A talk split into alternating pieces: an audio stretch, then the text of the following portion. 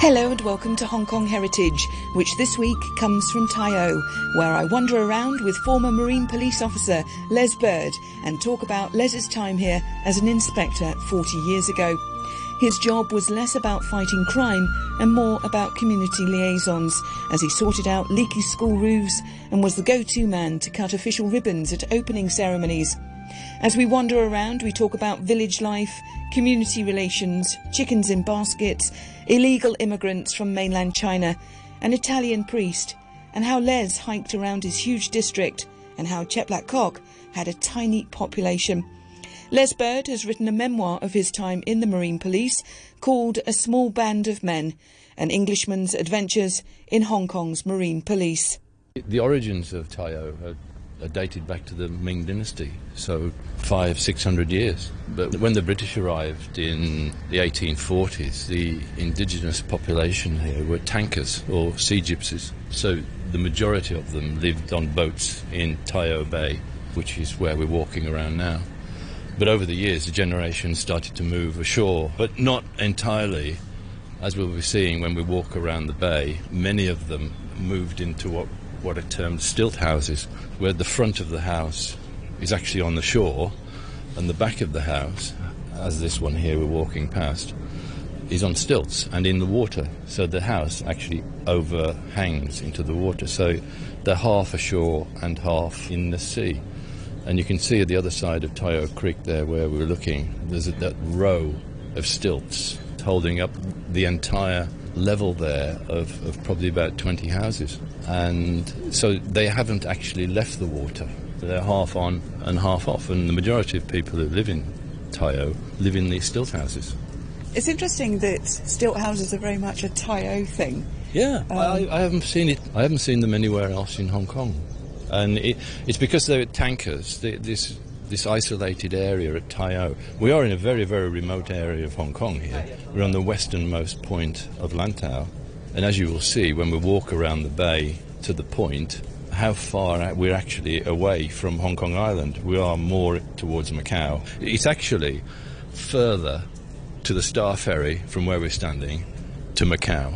It's we're nearer Macau than we are to the Star Ferry. Yeah, interesting. So, I mean, over the years, people must have felt I think, very far away then perhaps, you know, if we take the British colonial era, they must have felt very remote from that too. Yeah, out here. Well, the, the, the police station that was built in 1902 was the first British structure out here on Lantau.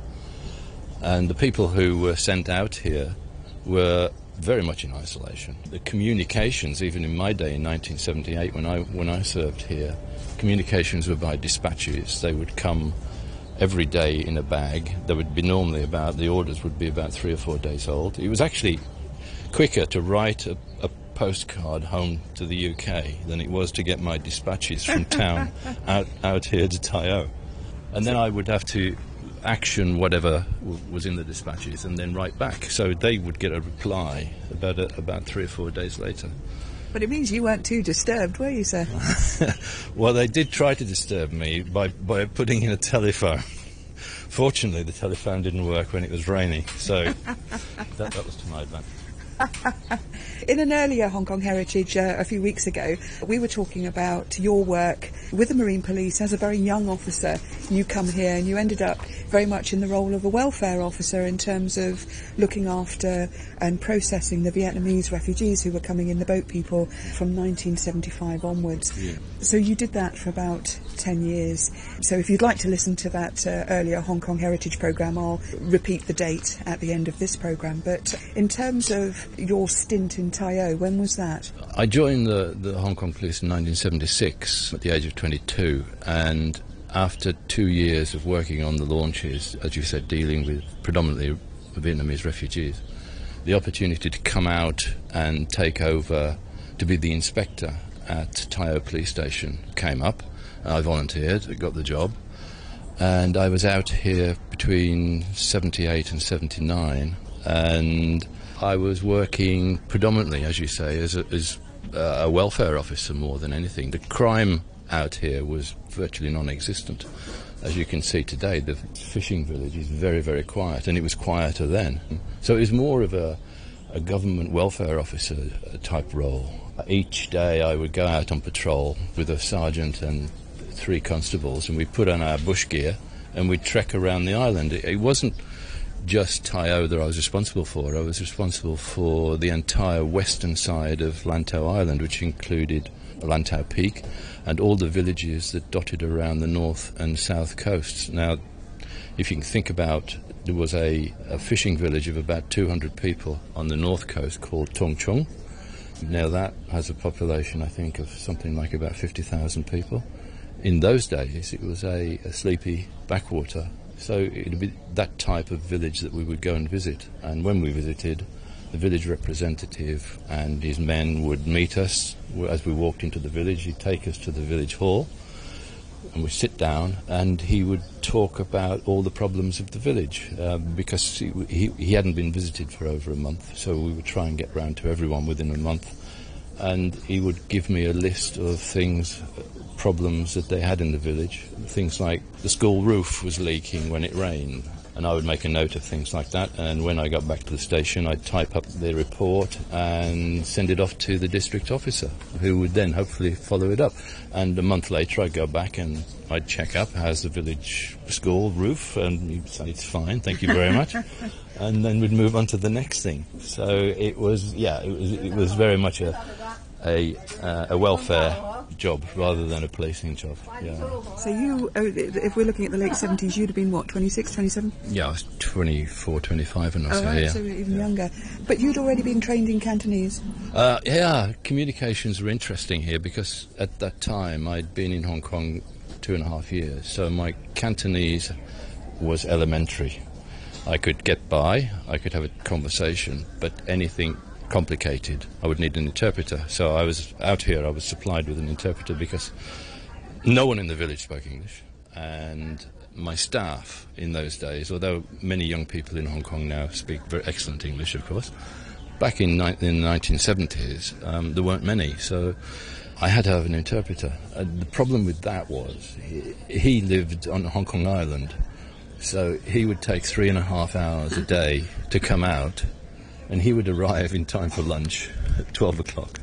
So he'd have lunch at the station, and then I'd get his services for about 45 minutes before he'd have to pack up and leave and go and go back again. So I'd got about an hour a day of English, and the rest of it was in, in, in Cantonese. Yeah, so communications were a bit difficult, but I guess you learnt quickly. Yeah, it was total immersion, to be honest. I think when I left, my Cantonese was a lot better than when I arrived. Yes. Yeah, I can imagine. So, you know, you were saying that obviously leaky roofs, these sorts of community services in a way, and alerting the local district officer all came under your remit. But it's interesting, I think, also that as a part of the British colonial heritage, that you'd have this young British officer uh, or Marine police officer coming in. And, and what were your Chinese police staff here? Um, I had about 50 police officers here. We split them into three different shifts. They work eight hour shifts. Some of them would actually stay over. There, there's barrack accommodation in the station, and they would live over. We had three lady police officers. They were all locals. They were Tai O residents, and they would live at home, and we'd get one per shift. So I'd have a one woman police constable in case there was any any issues where we needed her. I find it always interesting, you know, that you were as a young ah. British officer coming in. Yeah, it had to be that way. I think it was a written rule for Tai O that there had to be a foreigner out here. It, historically, from the early 1900s, when the when the station opened, there'd been a, um, a European officer here. So we're just walking through here at Tai O. So you've got lots of dried marine items. Yeah. And of course, we'll later on probably be able to see the, the shrimp paste barrels. Yes, you will. The shrimp paste barrels were not exactly my favourite area um, because they are, uh, the shrimp paste factory is about 50 metres from the police station. And in the morning, the smell of the shrimp paste, which you either love or you hate, the smell of the shrimp paste used to waft up into the station in the morning. And, uh, and you, it, weren't, you weren't a lover? No, I wasn't. No. and I'm dreading walking past it today. I'm talking with Les Bird. We're here in Tai O, where, remind me your, your years here, Les, were? Uh, 1978 and 1979. Now, you've written a book that also includes your experiences of Tai O. Yes, in fact, the first third of the book is about my two years here, talking about being a British officer in a very remote area of Hong Kong, or the remotest area in Hong Kong, and what happened to me when I lived here, and dealing with all the local matters, and being a young foreigner who had very limited Cantonese, and having to get by with limited communications with the outside world. As I said, we had one telephone, which sometimes worked and sometimes it didn't. And what we, where we're standing now, which is Tai O Creek, which is a 50 foot width water, there's a boat going up it now. This used to be serviced by something called the Tai O Rope Ferry before the bridge was built. And the way we had to cross it was walk down the steps, the stone steps in front of us, where the small contraption known as the ferry actually was a flat wooden platform.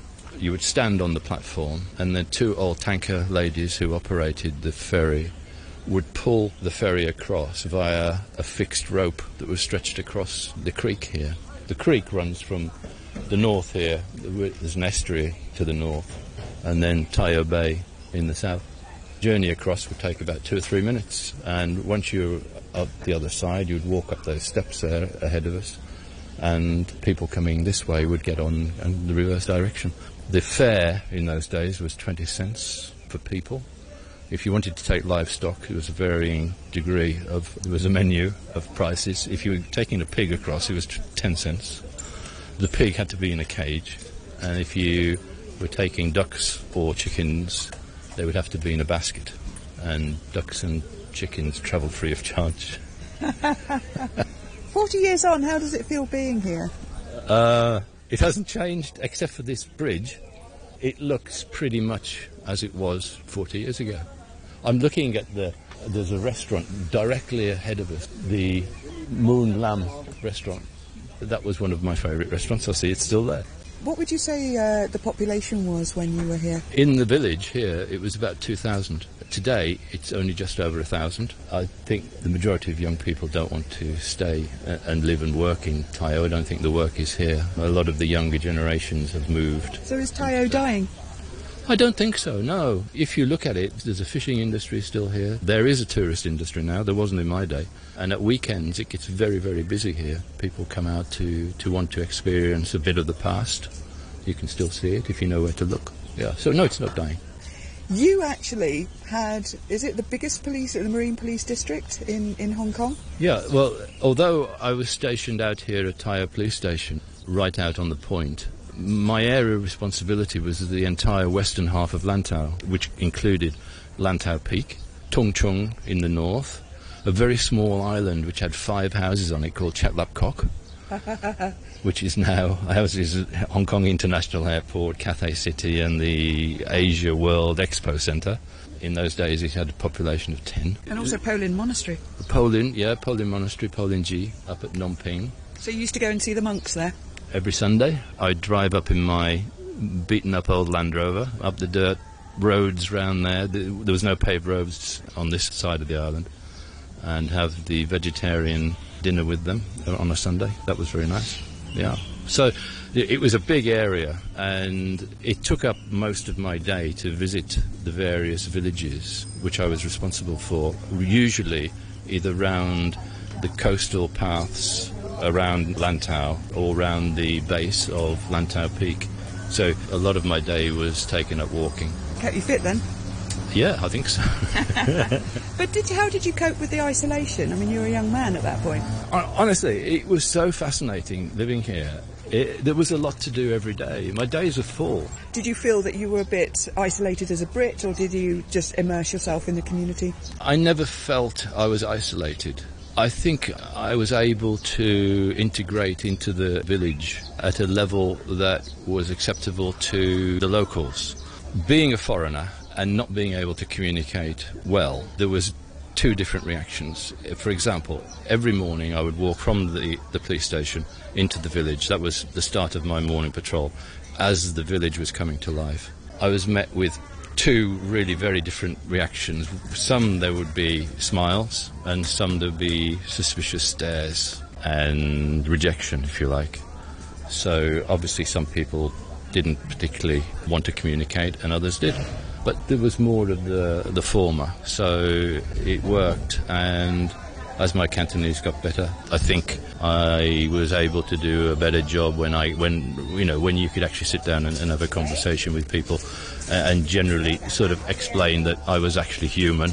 Describe also from your book maybe one or two incidents that occurred during that time. I have to point out I wasn't the only white man in this village. There were two. The other one was a Catholic priest. He's had a very interesting life. When he was here in 1978, he was must have been in his early 60s. Father Don Giovanni. Now Giovanni was incarcerated in, in northern China in the late 1940s as the country turned to communism, um, together with a lot of other Catholic priests. And he spent four years in prison before being released. And he made his way to Hong Kong and to Tai O. And he'd been the priest at Tai O ever since. So he'd been here about 30 years when I arrived. Now, his Mandarin was absolutely first class. He spoke very, very good Cantonese, but he only had a lick of English. this, this proved interesting because when we sat down to, to talk, if the broken English didn't work, we'd revert into Cantonese. And of course, the local villagers found this hilarious that their two only foreign residents were conversing in their own language. If we went for dinner together, there would be great interest in our conversation. Uh, people would pull up their chairs near where we were having dinner to eavesdrop.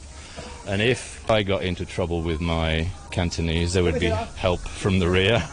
And if anyone got a sentence full on, there'd be a round of applause all round the restaurant. So dinner with the father was never dull. Never private. never private, no. What an interesting man, really. Yeah, yeah, he was. And he used to come to the station. He treated it as a clubhouse. He'd come up and I'd give him dinner one night and he'd return the favour in the village. And his job here was, I mean, are there many Catholics here? Yeah, yeah. It, it wasn't. It wasn't just for Tai O village, it was for the western half of Lantau Island. So he'd have a flock of maybe 30, 40 people at the church. There's a small Catholic church on the outskirts of the village. Interesting. Still here? I think so, yes. You were saying that there wasn't particularly problems with crime, but was there, a, you know, occasional community things that you needed to sort out? I was the go-to person for officially opening things. If ever they wanted somebody to, to come along and stand and cut a ribbon, put on a rosette, uh, that was my job. There's lots of photographs of, of me, black and white photographs of me here in the late 70s opening bridges. With a rosette? With a, yes. Yeah, so there was that. Uh, yeah, a lot of community relations stuff. Um, I would have to go down to the village hall once a week and meet with the, um, the committee, the, the village representative committee and the VR, and we would talk about village affairs and anything relating to the police, obviously, I would have to do, but most of it was welfare stuff. Most of it was welfare. I mean, did you have burglaries? Did you have piracy? No. the problem we had, I, I, guess it's a policing problem, would be illegal immigration and the arrival of the Vietnamese. The fact that Tai O is the westernmost point of Hong Kong, if you look at a map, we're right over on the far corner. So it is remote. So it was a favourite area for bringing in illegal immigrants, although the Marine Police launches were always uh, out there looking for them. And also for the Vietnamese, because directly west is where the Vietnamese vessels used to come from, so we would occasionally get a landing of Vietnamese.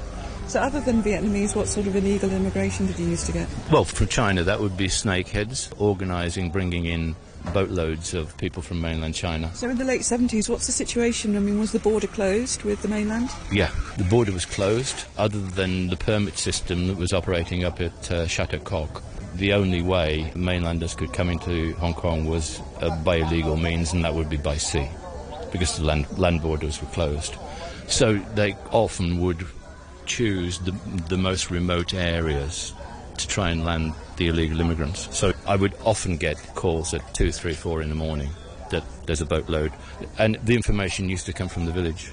So my liaison with the committees here in Tai O was very, very important because they would be my informants, my eyes and ears, if you like, because they didn't want their village infiltrated by two or three hundred people illegal immigrants coming through into their village. So the first thing they would do was send somebody up to the station to let me know. You've got 40 police officers, three of which are female, on a rota system of eight hours each time. So at any one point, what was your staff?